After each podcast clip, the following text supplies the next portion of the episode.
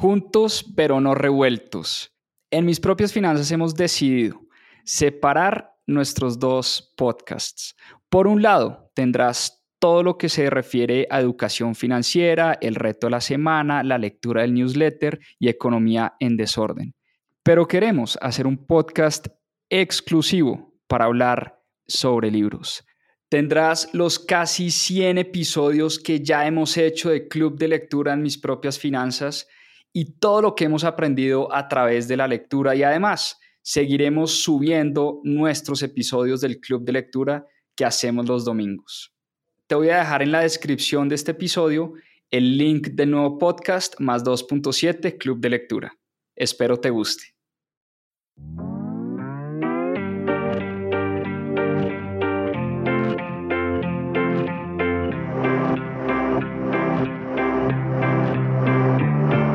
Hola, mi nombre es Juan Pablo Zuluaga, soy cofundador de Mis Propias Finanzas y quiero darles la bienvenida a Más 2.7, nuestro club de lectura.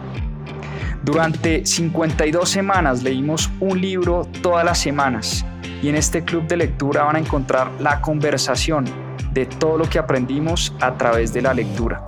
¿Por qué más 2.7? En la región se leen menos de 2.7 libros al año y es una estadística que queremos combatir. Disfruten esta conversación y este aprendizaje que tuvimos a través de los libros. Bienvenidos.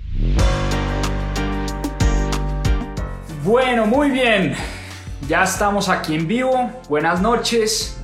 Club de lectura de mis propias finanzas.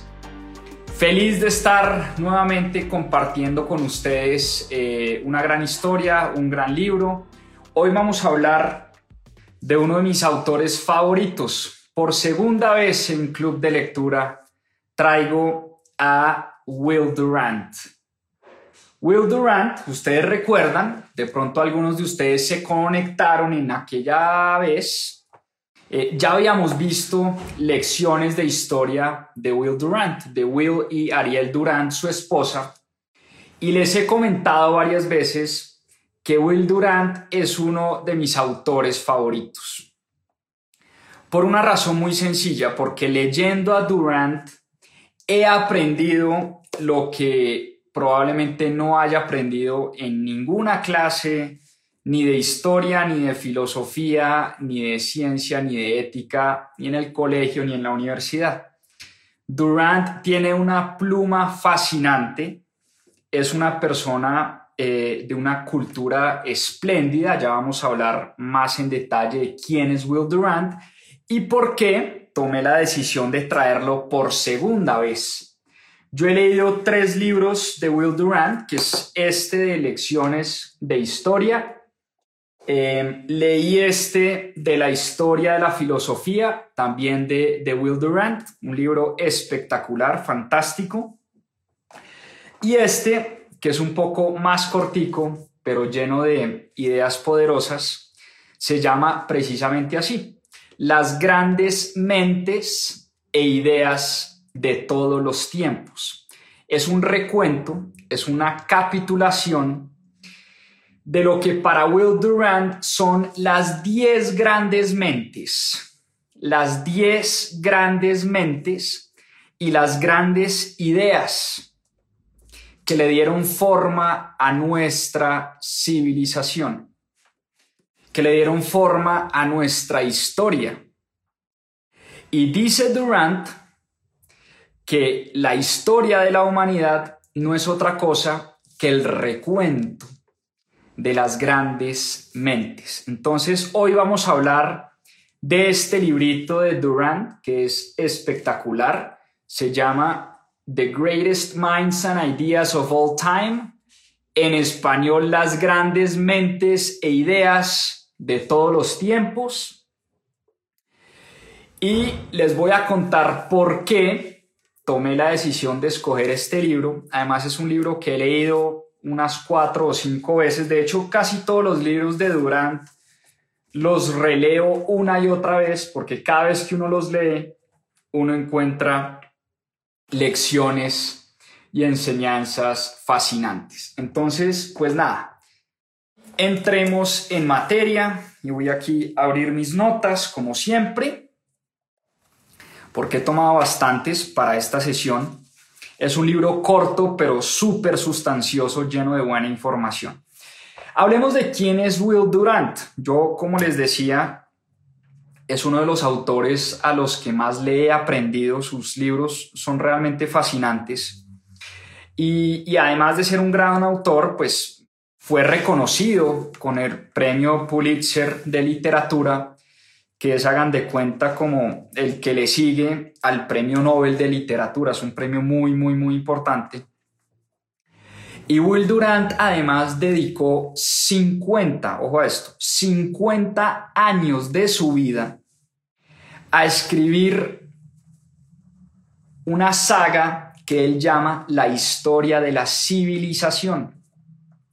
Es un trabajo de 11 tomos, 11 volúmenes, eh, les confieso que nunca me la he leído, pero algún día, cuando tenga un poquito más de tiempo, cuando mis hijos estén grandes o de pronto cuando me retire y me jubile, me voy a sentar a leerme los 11 tomos de la historia, así se llama, la historia de la civilización. Son 11 libros escritos por Will Durant y Will Durant duró 50 años escribiendo los 11 libros, los 11 tomos. Entonces yo me imagino, habiendo leído tres de, tres de sus libros, yo me imagino que la historia de la civilización de Will Durant es un doctorado en sí en historia política, historia de la filosofía, historia de la raza humana y de la civilización. Por eso algún día eh, me compraré la historia de la civilización de, Will Durant y me dedicaré un año entero a leerme esos 11 tomos. Por ahora, eh, deleitarme con los tres libros que ya he leído de, de Will Durant. Es un hombre de una cultura muy, muy vasta, de una pluma riquísima. Sus libros son realmente sensacionales, que dedicó su vida al estudio de la historia, al estudio de la filosofía, al estudio de la poesía, al estudio de la literatura y plasmó muchas de las cosas que había aprendido o que aprendió a través de, su historia como académico, la plasmó en varios de sus libros. Recordemos que en este libro, Lecciones de Historia, que ya vimos en Club de Lectura, el resumen está en nuestro canal de YouTube por si lo quieren ver en algún momento. En este libro, Lessons of History, Lecciones de Historia, Will Durant nos habla de las lecciones de biología, de ciencia, de filosofía, de política, de guerra, de la democracia, del socialismo. Habla como de los grandes temas de, la civilización y nos cuenta cuáles son las lecciones que nos deja eh, la historia más de, más de 5.000 años de historia eh, de la civilización. Un libro espectacular, un libro que sin duda vale la pena leer y si no han visto el resumen que hicimos acá en Club de Lectura, eh, pues nada, por favor vayan a nuestro canal de YouTube y busquen este de Lessons of History, Lecciones de Historia de, Will Durant. Eh, ¿Por qué escogí este otro libro de Durant? Este de las grandes mentes e ideas de todos los tiempos. En este librito, Will Durant hace un recuento, un recuento de las 10 mentes, ojo a esto, las 10 mentes más brillantes y más influyentes de nuestra historia. Ahora uno se preguntaría, y a cambio de qué le vamos a creer a ese listado de Durant o por qué vamos a creer en ese listado de 10 personas, 10 mentes brillantes que hace Will Durant. Bueno, pues como les decía anteriormente, Will Durant lo leyó todo, lo escribió todo, lo estudió todo y por supuesto, yo sí quiero saber o a mí sí me generó mucha curiosidad cuando compré este libro, cuáles son las conclusiones de un hombre que dedicó 50 años de su vida a escribir la historia de nuestra civilización. ¿Qué encontró y por qué? Yo sí quise saber por qué. Imagínense ustedes hacer un recuento de la civilización de la raza humana. ¿Cuántos genios, cuántas mentes brillantes, cuántos filósofos, cuántas mentes pensantes no han pasado por nuestra historia? Y Will Durant las ha estudiado absolutamente todas. Recordemos que dedicó 50 años de su vida a estudiar la historia de la civilización. Y por eso a mí sí me dio mucha curiosidad cuando leí el título de este libro, saber, según Will Durant, cuáles son esas 10 mentes, cuáles son esas 10 personas que a través de sus ideas, sus pensamientos, han influenciado y han cambiado el rumbo de nuestra historia. Y Durant además fue un hombre que dedicó su pluma, dedicó su vida y sus escritos a exaltar la grandeza. Eso es muy chévere, eso me gusta mucho de Durant. Es un hombre que dedicó su pluma y su vida a exaltar la grandeza de la especie humana a través de la historia, a través de 5.000 años de historia. Durant dedicó sus escritos a exaltar esa grandeza del hombre, a exaltar la genialidad del hombre. Y en alguna ocasión le preguntaron a Will Durant, recién ganó su premio Pulitzer de literatura en el año 1968, le preguntaron, oiga, ¿usted cree que la persona más influyente de nuestro siglo, del siglo XX, es Karl Marx. Marx, sin duda, una persona muy influyente en el siglo XX, muy, muy influyente, y por eso la pregunta, por eso le hicieron la pregunta a Will Durant. ¿Usted cree que Marx es la persona que más influencia ha tenido sobre la vida, sobre la cotidianidad, sobre la raza humana? Y ojo a la respuesta brillante de Will Durant. Dice lo siguiente, abro comillas. Cuando hablamos de influencia, debemos darle la mayor importancia a los grandes inventores. Personas como Edison, por ejemplo. La invención de la electricidad ha hecho mucho más por la humanidad que cualquier propaganda marxista. Incluso Darwin, Charles Darwin, tuvo una influencia mayor que Marx el gran fenómeno de nuestra era no es el comunismo, es la decadencia de las creencias religiosas que tiene todo tipo de efectos económicos, morales y políticos. Solo en esa respuesta se da uno cuenta de la agudeza y de la claridad de la mente de Will Durant.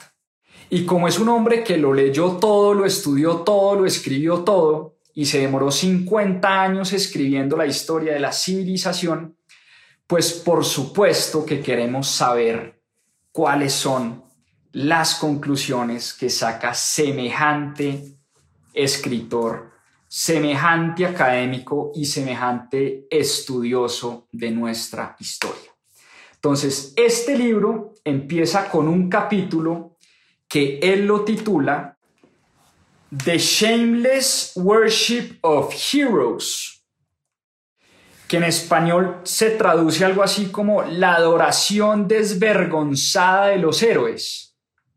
Un título fantástico, adoración desvergonzada de los héroes. Y empieza Durant contando, o más bien haciéndose la pregunta de por qué si nos sorprendemos ante una montaña, ante un río, ante un atardecer, ante un arco iris, ante una fuente, ante una cascada, ante el mar, por qué si nos sorprenden esos fenómenos naturales, ¿por qué no sorprendernos, dice Durant, ante el mayor milagro de todos, que es la grandeza del genio humano. Ojo a esto. El mayor milagro de todos, la grandeza del genio humano. Cuando uno ve genio, dice Durant, uno ve la presencia de Dios. Y la historia de la humanidad, según Will Durant, no es otra cosa que la suma de las contribuciones de los distintos genios que han pasado por esta tierra. La historia de la civilización no es otra cosa que la grandeza de esos hombres, que el genio de esos hombres y mujeres que han pasado por esta tierra. En otras palabras, y pone el ejemplo clarísimo, la historia de Francia no es la historia de su gente. Por el contrario, la historia de Francia es la historia de sus grandes artistas, de sus grandes músicos, de sus grandes filósofos, de sus grandes inventores, de sus grandes científicos, de los grandes personajes que han pasado por Francia. Y así podemos extrapolarlo a cualquier país. La historia de los países y la historia de la humanidad, dice Will Durant, es la historia de la grandeza de los hombres que han pasado por esta tierra y la grandeza de las mujeres que han pasado por esta tierra. Entonces, precisamente por esto es que Durant se atreve a hacer esta lista de los 10 grandes pensadores y quiero que saquen papel y lápiz, porque quiero que anoten cuál es la lista de Durant. ¿Y por qué? Porque al final les voy a poner una tareita bien interesante. Entonces, lápiz y papel, importantísimo para, para el live de hoy. Porque vamos a aprender cuáles son estos 10 pensadores que escogió Will Durant y por qué escogió a estas diez grandes mentes de nuestra historia. Y cuando hablamos de pensadores, necesariamente hablamos de la razón. Y es que la razón claramente es lo que nos diferencia de cualquier otra especie. Somos seres humanos porque tenemos capacidad de raciocinio. Eso es lo que nos hace distintos a los demás animales del reino. La capacidad de raciocinio, la capacidad de pensamiento. Y nuevamente, por eso la historia de la civilización es la historia de las ideas, las grandes ideas que se pusieron en práctica. Esas grandes ideas que se pusieron en práctica marcaron los grandes hitos de nuestra historia. Por eso las invenciones, todas las invenciones de la humanidad determinan la historia de la humanidad. ¿Y qué determina las invenciones, las ideas? ¿De dónde vienen las invenciones? De las ideas, de la razón. Y por eso eh, Will Durant nos invita a hacer un análisis profundo de cuáles han sido esas ideas, o mejor aún, esas personas con ideas, esos grandes pensadores que han marcado y que han influenciado la historia de nuestra civilización. Y en el mundo hay como dos escuelas de pensamiento. Dos escuelas de pensamiento. Escuela número uno. Personas como Carlyle o como Friedrich Nietzsche em, pensaban o interpretaban la historia en términos un poco como los, la piensa Durant, que es en términos de los grandes hombres, de las grandes ideas. Pero hay otros pensadores también importantes y de mucha influencia, tipo Spencer o Marx, que creían que solo las causas económicas estaban detrás de los eventos históricos. Entonces, para unos, como Nietzsche, eran las grandes ideas y los grandes pensadores los que determinaban el curso de la historia. Para otros, como Marx, era la economía, las causas económicas, lo que realmente determina el rumbo de la historia. Entonces aquí hay como una dicotomía bien interesante y vamos a entender por qué Will Durant se tilda más hacia el lado de Nietzsche, hacia pensar que la historia es el resultado de las grandes ideas de, las grandes, eh, de los grandes pensadores eh, de todos los tiempos y que fueron las ideas las que le dieron curso a nuestra historia. Y dice durante una cosa muy bonita y muy cierta, es que cuando uno estudia la historia, y si uno realmente quiere volverse un estudioso de nuestra historia, de la historia de la civilización, tal vez lo único que uno tiene que hacer es encontrar cuáles son las figuras del pensamiento representativo y dominante de cada época. Pensemos en distintas épocas, la época eh, de la civilización china, de la Grecia de Pericles, de la Roma de los grandes emperadores, la Edad Media, el Renacimiento, la Ilustración, la Revolución Industrial, en fin, cojamos cada una de las épocas de la historia, dice Durant, y tratemos de encontrar cuáles han sido esas figuras, esas personas, esos hombres y mujeres que le han dado curso al pensamiento de esa época. Ese pensamiento representativo, dominante, influyente de cada época. Y de esa manera uno puede tener un panorama muy claro de lo que ha sido la historia de nuestra civilización. Entonces, una manera de estudiar la historia no es solamente ponerse a estudiar fechas y sucesos de la historia, sino tratar de identificar cuáles son esas personas o esas ideas que estaban en el centro, ¿no? En el centro de cada una de las épocas. Y de esa manera uno va a tener una, eh, un panorama mucho más claro en nuestra historia.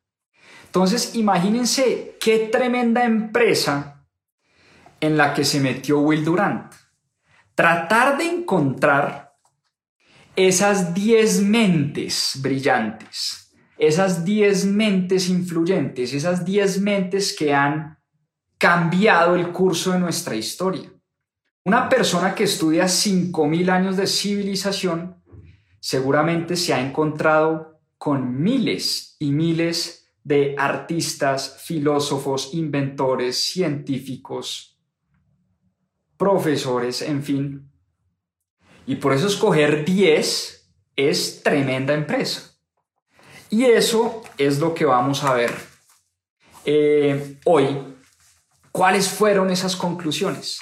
Pero antes de nombrarles los 10 personajes, según Will Durant, hablemos del criterio que utilizó Durant para escoger a estas 10 personas. Esto es bien importante. ¿Cuál fue el criterio de elección y por qué los escogió? Criterio número uno dice Durante en su libro. Tiene que ser una persona con gran influencia, gran influencia en la humanidad, incluso mucho después de su muerte. O sea, no puede ser una persona que influenció a sus amigos, a su familia, a su pueblo y murió y ya nadie se acordó de él y nadie se acordó de sus ideas. No. Tienen que ser ideas y personas que aún después de su muerte por generaciones enteras, sus ideas y sus pensamientos siguen teniendo una enorme influencia. Criterio número uno. ¿Y cómo definir un pensador? Aquí Will Durante está hablando de las ideas, ¿no? Entonces, no puede ser Dante, no puede ser Shakespeare, no puede ser Goethe, no puede ser Eurípides, que aun cuando son mentes brillantes, son artistas, son literatos. ¿Sí? Y nos dice también Will Durant que no puede ser Jesús, no puede ser Buda, no puede ser Agustín, no puede ser Martín Lutero, porque nuevamente no son grandes pensadores, aunque sus ideas tuvieron mucha influencia. Son fundadores de religiones, fue más su pasión y su fe lo que movió la humanidad, lo que hizo que la humanidad lo siguiera, esa pasión, esa fe, ese liderazgo. Pero no eran sus pensamientos lo que realmente movió al mundo. Y tampoco pueden ser personas como Pericles, Alexander, Julio César, Carlomagno, estos grandes guerreros, grandes líderes, grandes estadistas de la historia, porque tampoco fueron pensadores en el, en el sentido más estricto de la palabra. Quedan únicamente dos categorías y cuando Durant aplica ese filtro, cuando Durant aplica ese filtro, le quedan dos categorías, los científicos y los filósofos. Personas que por su pensamiento, por sus ideas y no por sus acciones necesariamente, sino por sus ideas. Aquí estamos hablando de las grandes mentes Recordemos el título del libro, las grandes mentes y las grandes ideas de todos los tiempos. No fueron los grandes inventores, los grandes hacedores, los grandes líderes, no los creadores de religiones enteras, los grandes artistas, sino fueron los grandes pensadores que con sus ideas únicamente cambiaron el mundo y que sus ideas tuvieron influencia aún después de su muerte. Bueno, muy bien. Ahora sí. Mucha carreta, Juan. Ahora sí entremos en materia. Cuénteme cuáles son los 10 grandes pensadores de la humanidad según Will Durant. Papel y lápiz, porque vamos con el primer gran pensador de la humanidad según Will Durant. Número 1. Confucio. Confucio. ¿Por qué Confucio y no Buda o Jesús? Es tal vez la gran pregunta que uno se hace. ¿Por qué Confucio y no Buda o Jesús? Porque Confucio, ojo a esta gran diferencia, Confucio fue un filósofo de la moral y no un predicador de religiones. Su influencia está basada en sus ideas y no en su fe. Confucio no fue ningún fundador de religiones. Confucio fue un pensador de la moral. Y Confucio nació en el año 552 a.C., en una época donde China, esa gran civilización, del este asiático había perdido el poder y la gloria. China estaba completamente desintegrada cuando llegó Confucio, ¿no? Un poco a darle orden, a darle orden a esta gran civilización china, que lo había sido por muchos, muchos años. Y Confucio trató de restaurar a través de la filosofía moral, trató de restaurar la salud mental y el orden de su pueblo. Y Confucio eh, tiene una frase muy bonita y se, la, y se las voy a leer, abro comillas.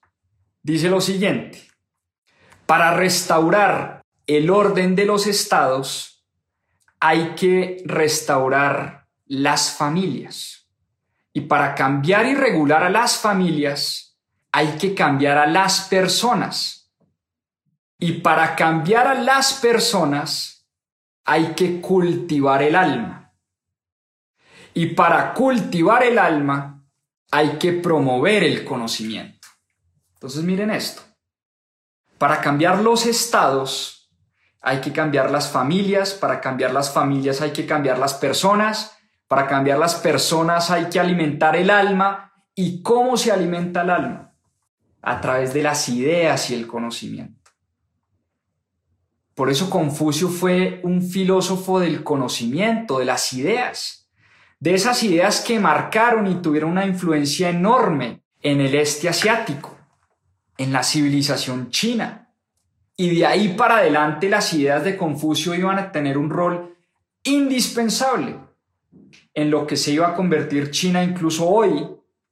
Muchas de las ideas de Confucio siguen muy, muy, muy arraigadas a lo que es esa cultura y esa forma de pensamiento de ese pueblo.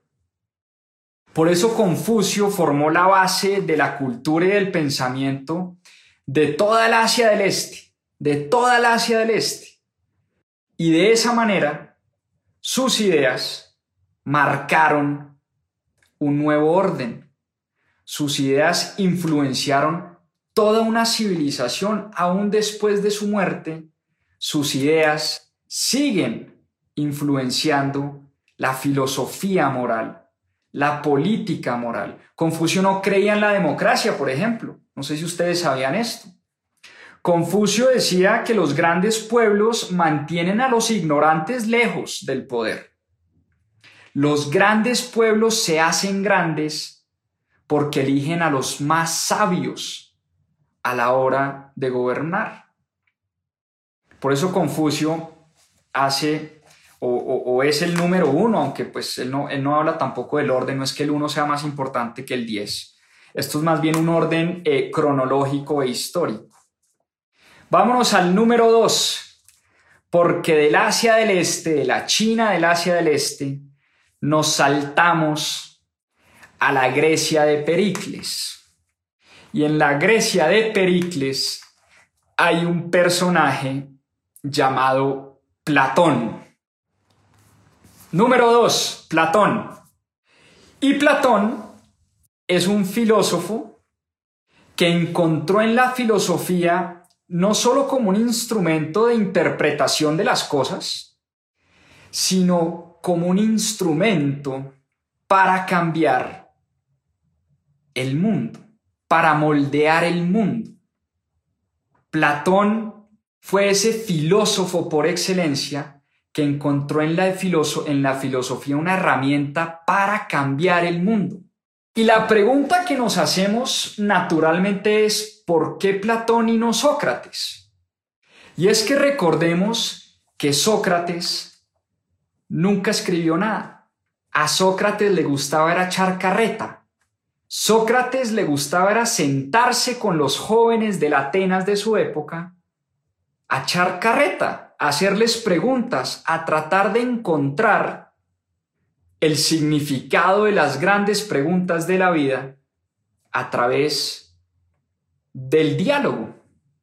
Y por eso Sócrates, eh, de hecho a Sócrates, ustedes bien recuerdan, lo conocemos por Platón porque Sócrates nunca escribió nada. Sócrates es una especie de leyenda que conocimos a través de los escritos de Platón. Y no hay nada más maravilloso para los que nos gusta la filosofía o para los que queremos empezar a estudiar la filosofía que empezar con los diálogos de Platón. Los diálogos, dice Will Durant de Platón, son una de las posesiones más preciosas de la humanidad, porque en los diálogos de Platón la filosofía tomó forma. ¿Ustedes quieren saber de amor y de amistad? Léanse el diálogo de Lisis, el diálogo de Cármides, el diálogo de Fedón. ¿Ustedes quieren saber de moral, de filosofía de la mente, del pensamiento? léanse el diálogo de Parménides, el, el diálogo de Teteto.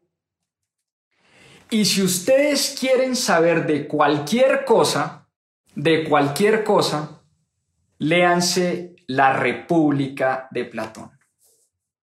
En la República de Platón está absolutamente todo. En la República de Platón hay hay amor, hay metafísica, hay teología, hay ética, hay filosofía, hay educación, hay socialismo, hay democracia, hay psicología, hay arte, hay comunismo, hay absolutamente todo.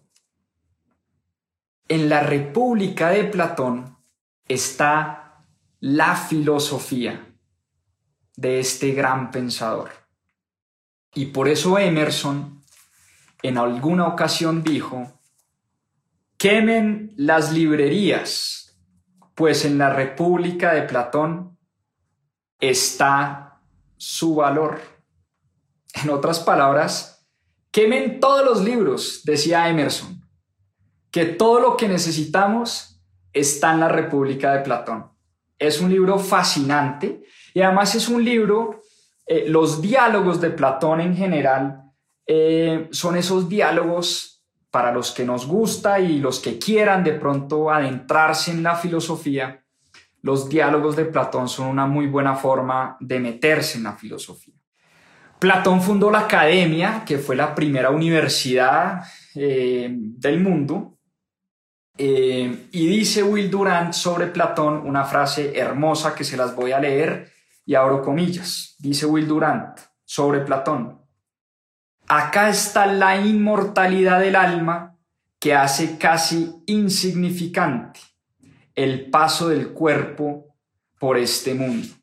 En otras palabras, ¿qué importa cuántos años haya vivido Platón? ¿Qué importa cuánto haya durado su paso por este mundo? su filosofía y sus ideas nos quedaron por siempre. Y por eso Will Durant lo describe como la inmortalidad del alma de Platón. ¿Va? Número 3, número 3, número 3, papel y lápiz. Aristóteles, Aristóteles. No podía faltar Aristóteles en la lista de Will Durant. Y es que Aristóteles em, en la Edad Media lo pusieron el filósofo, pero aún así Aristóteles sigue siendo ese referente de la filosofía occidental. Y Aristóteles tiene un intelecto de un rango y una profundidad como tal vez como ningún otro filósofo. Aristóteles también nos habló de casi todo nos habló de metafísica, nos habló de teología, nos habló de moral, nos habló de gobierno, nos habló de felicidad, nos habló de virtud, nos habló de excelencia, nos habló de ciencia. Aristóteles, de hecho la historia de la ciencia comienza con Aristóteles. Comienza con Aristóteles. Y con comienza con esas labores casi enciclopédicas Digamos que el autor de la enciclopedia se conoce como Diderot, muchos años después de Aristóteles. Pero Aristóteles escribió muchísimo, casi que hizo también una enciclopedia. Y en esas labores enciclopédicas está la fundación de la ciencia como la conocemos. Porque Aristóteles habló de física, habló de matemática, habló de biología, habló de absolutamente todo. Y Aristóteles jugó un papel fundamental, no solo en su Grecia, sino en la Roma, que le vino después. Jugó un papel fundamental en la Europa de los siglos de la Edad Media, un papel fundamental en la Europa del Renacimiento. En el Renacimiento todo el mundo releyó a Aristóteles todo el mundo regresó a las ideas de Aristóteles en la época del Renacimiento, recordemos por allá en los años 1500. Su obra, su vida fue reestudiada en, el Renacimiento. Y un hombre que además inspiró las mentes de todas las épocas después de él. Recordemos los criterios de Will Durant y es, oiga, tiene que ser una persona no solo un gran pensador, sino que además sus ideas tengan influencia aún después de muerta la persona, ¿no? Y yo creo que hoy en día seguimos estudiando Aristóteles, ¿no? En los colegios, en la universidad, seguimos hablando de las virtudes, de la búsqueda de la felicidad. Hoy en día Aristóteles se ha puesto muy de moda porque el tema de del mindfulness, la conciencia, la búsqueda de la felicidad, las virtudes del ser humano se han puesto pues muy de moda y detrás de todo esto pues están eh, sin duda las ideas de Aristóteles. Entonces Aristóteles entró en la lista de Durant. Número 4. Papel y lápiz. Número 4. Santo Tomás de Aquinas. Estoy seguro que este no se lo esperaban. Pero Santo Tomás de Aquinas hizo la lista o ganó medalla dentro de la lista de Will Durant. Y dejamos a Grecia y pasamos a Roma. Y Santo Tomás de Aquinas tuvo una influencia en la Roma de su época muy grande, muy, muy, muy grande. Y empezó el comercio, los pueblos se empezaron a convertir en ciudades, las escuelas se empezaron a convertir en universidades y vino otro Aristóteles, el Aristóteles de la Roma de la época, que fue Santo Tomás de Aquinas. Y Santo Tomás de Aquinas, su gran empresa, o lo que trató de hacer a través de su historia y de su vida, fue tender puentes entre el conocimiento y el credo entre la razón y la fe. Y su filosofía se convirtió en el sistema oficial de la más grande iglesia del cristianismo. el cristianismo y la iglesia católica en la Roma de la época empezaron a jugar y a tomar un papel central en la historia de nuestra civilización. Y Santo Tomás de Aquinas, por supuesto, jugó un rol fundamental en esa historia eh, de su Roma, en la historia del cristianismo, en la historia de la iglesia como tal. Y como les decía, trató de poner a comulgar las ideas de Aristóteles con las ideas del cristianismo. Y escribió un libro que es un libro regordete, eh, bastante, bastante denso, que es la Suma Teológica. Y fue y sigue siendo uno de los libros más influyentes de la filosofía. Es un libro que se sigue estudiando aún hoy, que cuando uno quiere entender la época de Roma y la época que le siguió, que fue la época de la Edad Media, pues sin duda en las ideas de Santo Tomás hay muchísimo para profundizar y sobre todo en ese libro de Suma Teológica. Entonces, ese es el número 4, eh, ¿vale? Número 5, papel y lápiz. Papel y lápiz porque vamos con el número 5. Y este me gusta bastante. Copérnico.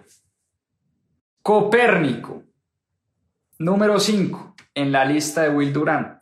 Y este sí que tuvo una influencia en su época. Porque imagínense ustedes que una voz de Polonia, Copérnico era y nació en Polonia, por allá en los años 1500, principios de la, del Renacimiento, vino a decir lo siguiente, ojo a esto, Copérnico vino a decir que la tierra, que la tierra, ese canvas de Dios, el hogar del hombre poderoso, no el centro del universo,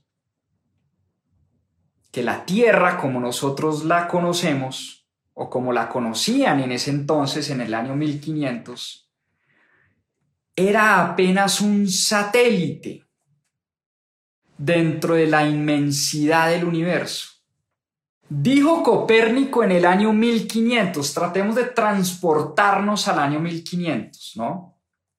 Donde Dios era el centro de todo, donde el hombre era el centro de todo, donde todo, absolutamente todo giraba alrededor del hombre, de Dios y de la tierra, vino un tipo de Polonia a decirnos, no señores, estamos equivocados. Es que la tierra es un puntico, dentro de una enorme galaxia que se llama el universo.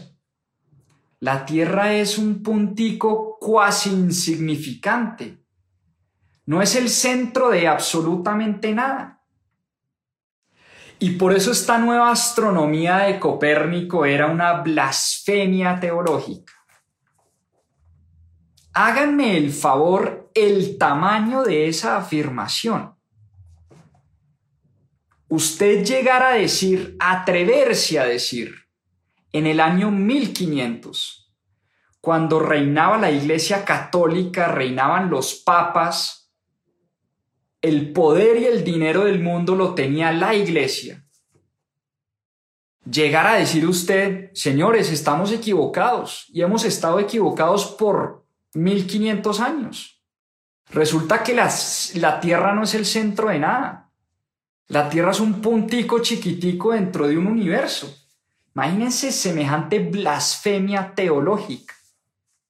No por nada trataron de matarlo, asesinarlo, quemarlo, degollarlo, porque no existe y no ha existido nunca en la historia de nuestra humanidad y de nuestra civilización un libro que haya causado semejante revolución y de semejante tamaño. El libro de Copérnico se llama Sobre las revoluciones de las orbes celestes. Y en ese libro, Copérnico, este osado polaco, vino a decir que nosotros no éramos el centro de nada, que la Tierra no era el centro de nada, que por el contrario la Tierra giraba alrededor del Sol, ¿no? y que a su vez el Sol y la Tierra y los planetas eran unas estrellitas chiquiticas dentro de un universo casi infinito. Y Copérnico sabía y además creía firmemente, ojo a esta frase tan bonita del mismo Copérnico, que la verdad debe ser buena y hermosa y debe hacer libres a los hombres. Y por eso con Copérnico empieza la modernidad. Las ideas de Copérnico marcan un antes y un después. Y por eso de esta lista tal vez uno de los que más me gusta es Copérnico, porque no me puedo imaginar estar viviendo en el año 1500 y que llegue un tipo y saque un libro diciendo no somos el centro de nada, somos una cosita chiquitica en el universo cuasi infinito, en el espacio. Impresionante, ¿no? Impresionante lo que una sola idea. Fíjense esto, Copérnico no es un inventor, no es un artista, no creó nada, no se inventó nada. Copérnico es un pensador, es un científico y con una sola idea cambió la historia de la humanidad cambió el mundo. Aquí ya vamos entendiendo mucho más a qué se refería Will Durant con esas personas que cambian el mundo. Bueno, voy a acelerar un poquito el paso porque vamos un poco quedados de tiempos. Número 6. El señor Francis Bacon. Francis Bacon, anoten. Número 6. Francis Bacon. Y Francis Bacon, tal vez ustedes recuerdan sus clases de ciencias o de biología o de física o de química. Francis Bacon es el hombre del método científico y por ende es el hombre de la revolución de la ciencia. Con Francis Bacon empieza la revolución de la ciencia. Empieza este famoso método científico donde si uno tiene una hipótesis, uno tiene que tratar de probar esa hipótesis a través de un método, método muy conocido y, que se hizo conocer por este señor Francis Bacon. Y Francis Bacon nació en 1561, murió en, el, en 1626 y fue ese gran pensador del Renacimiento. Eh, y uno pensaría, tal vez ustedes recuerdan que en este, que en este club de lectura vimos la historia de Leonardo da Vinci. Cuando uno habla del Renacimiento, uno lo primero que piensa es en da Vinci. ¿no? Ese gran, Da Vinci lo fue todo, ¿no? Da Vinci fue físico, matemático, pensador, artista, filósofo. Da Vinci fue todo. Pero Da Vinci, a Da Vinci lo conocemos por su arte. A Da Vinci lo conocemos por su Mona Lisa, por la última cena. A Da Vinci no lo conocemos por sus ideas. Da Vinci, claro que fue un hombre del Renacimiento, pero no fueron las ideas de Da Vinci las que marcaron la pauta. Realmente las ideas que marcaron la pauta en el Renacimiento fueron las ideas de este científico, del señor Francis Bacon. Y por eso Bacon se le conoce como el padre de la ciencia eh, y fue la gran inspiración de esa sociedad famosa, la Sociedad Royal de Inglaterra, y por supuesto también años más adelante de la gran enciclopedia de Diderot en Francia. Entonces, Francis Bacon, método científico, padre de la ciencia y un hombre que a través de sus ideas científicas cambia el curso de la historia. Vamos con otro científico, otro matemático, número 7, Isaac Newton. Isaac Newton, no podía faltar en nuestra lista Newton, por supuesto. Otro gran científico del siglo XVII. Y Newton además parte del método científico de Francis Bacon y se inventa las leyes, no se inventa, descubre más bien, las leyes del movimiento y de la mecánica, ¿no? Y pues esas leyes del movimiento y de la mecánica de Newton se convertirían en las bases de la práctica avanzada, de la práctica de la física avanzada, de la práctica de la tecnología. Son las bases de la matemática, de la física, de la ingeniería. Lo que nos dijo Newton con sus ideas son la base hoy de la ingeniería civil, por ejemplo de la arquitectura, del movimiento.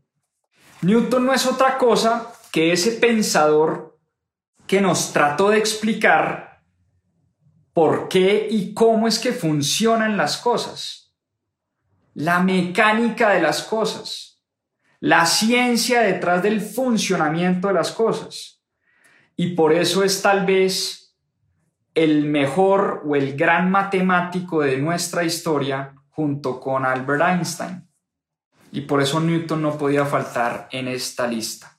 Número 8. Volvemos con un filósofo. Voltaire. Voltaire. ¿Por qué Voltaire? Porque con Voltaire empieza esa época dorada de la ilustración, la época de las ideas, Voltaire es esa persona que ejemplifica la ilustración. Cuando hablamos de la ilustración, no podemos dejar de hablar de Voltaire. Y Voltaire fue esa persona, de hecho, que le presentó al mundo las ideas de Newton y las ideas de John Locke, por ejemplo. Voltaire fue esa persona que empezó a recoger muchas de las ideas de los grandes pensadores, los grandes matemáticos, los grandes inventores de su tiempo. Y por eso cuando la gente empezó a leer a Voltaire, empezó a leer a Diderot, empezó a leer a Rousseau, empezó a leer a Newton, empezó a leer a Locke, empezó a leer a Hume y a todos estos personajes del siglo XVII y XVIII, a esa época se le llama la ilustración. Se prendió una chispa y fue una chispa que encendió muchas de las grandes revoluciones de la época. Y tal vez la que más recordamos es la Revolución Francesa. Y dijo el rey Luis XVI en algún momento que Voltaire y Rousseau fueron aquellos hombres, ese par de hombres que destruyeron Francia, dijo Luis XVI en, en algún momento. Y por supuesto, Voltaire y Rousseau no destruyeron Francia. Lo que destruyeron fue la monarquía francesa, que es muy distinto a destruir todo un pueblo y toda una nación.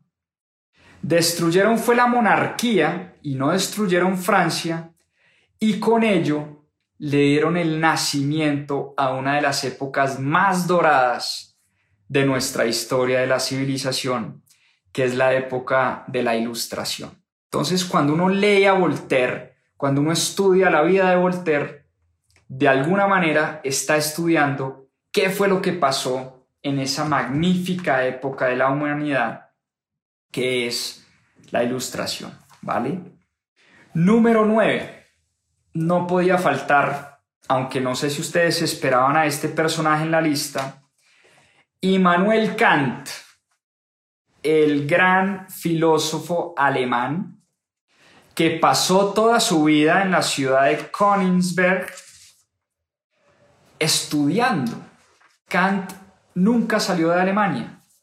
Era un académico, era un profesor, era un pensador nato. Y la gran empresa de Kant, la gran lucha de Kant, fue tratar de rescatar a la mente de la materia. Y por eso argumentó con vehemencia contra el uso de la razón pura. Y de ahí viene su libro, no sé si han tenido la oportunidad de leer el libro de Kant, Crítica a la razón pura. Es un libro gordito, denso, complejo de entender, que hay que leer una y otra vez y hay que además tratar de hacerlo con un profesor de filosofía, porque las ideas de Kant son muy complejas.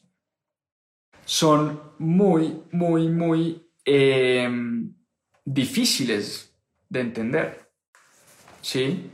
Y por eso ese libro tuvo tanta influencia en los filósofos del siglo XIX, en los rusos del siglo XIX, Dostoyevsky, Tolstoy, Schopenhauer, Nietzsche. Todos los grandes filósofos del siglo XIX leyeron y estudiaron a Kant. Leyeron y estudiaron esa gran diferencia entre materia y mente, entre razón pura y credo y fe. Y por eso Kant quiso poner a comulgar las dos cosas porque Kant era un creyente. Kant, dicen muchos, eh, eh, eh, era cristiano, era creyente, creía en Dios, y por eso en plena época de la ilustración, donde Dios pasó como a un segundo plano y el hombre y la razón pasó a ser y a mandar la parada, Kant sale con su libro de la crítica a la razón pura. Y no era una crítica a la ilustración, ni mucho menos. No era una crítica a la ciencia, no era una crítica a la razón. Era tal vez tratar de reconciliar y tratar de poner a comulgar a la fe y a la razón. Por eso se le llama el gran filósofo del siglo XIX. Y después de Kant, todos los filósofos de ahí para adelante estudiaron, leyeron y releyeron la obra de este gran filósofo.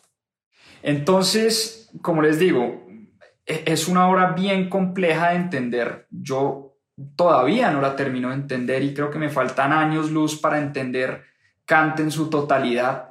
Eh, lo he tratado de leer varias veces, pero necesito como, como que un maestro, un mentor al lado, un filósofo que realmente sepa de Kant. Si por ahí conocen a alguien que me puedan recomendar, súper bienvenido.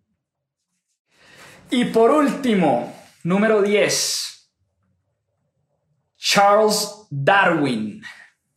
Carlos Darwin. Teníamos que cerrar la lista con otro gran científico y otra persona que sin duda cambió el, el rumbo de nuestra humanidad. Y este sí que es un punto de quiebre en el desarrollo de la civilización occidental.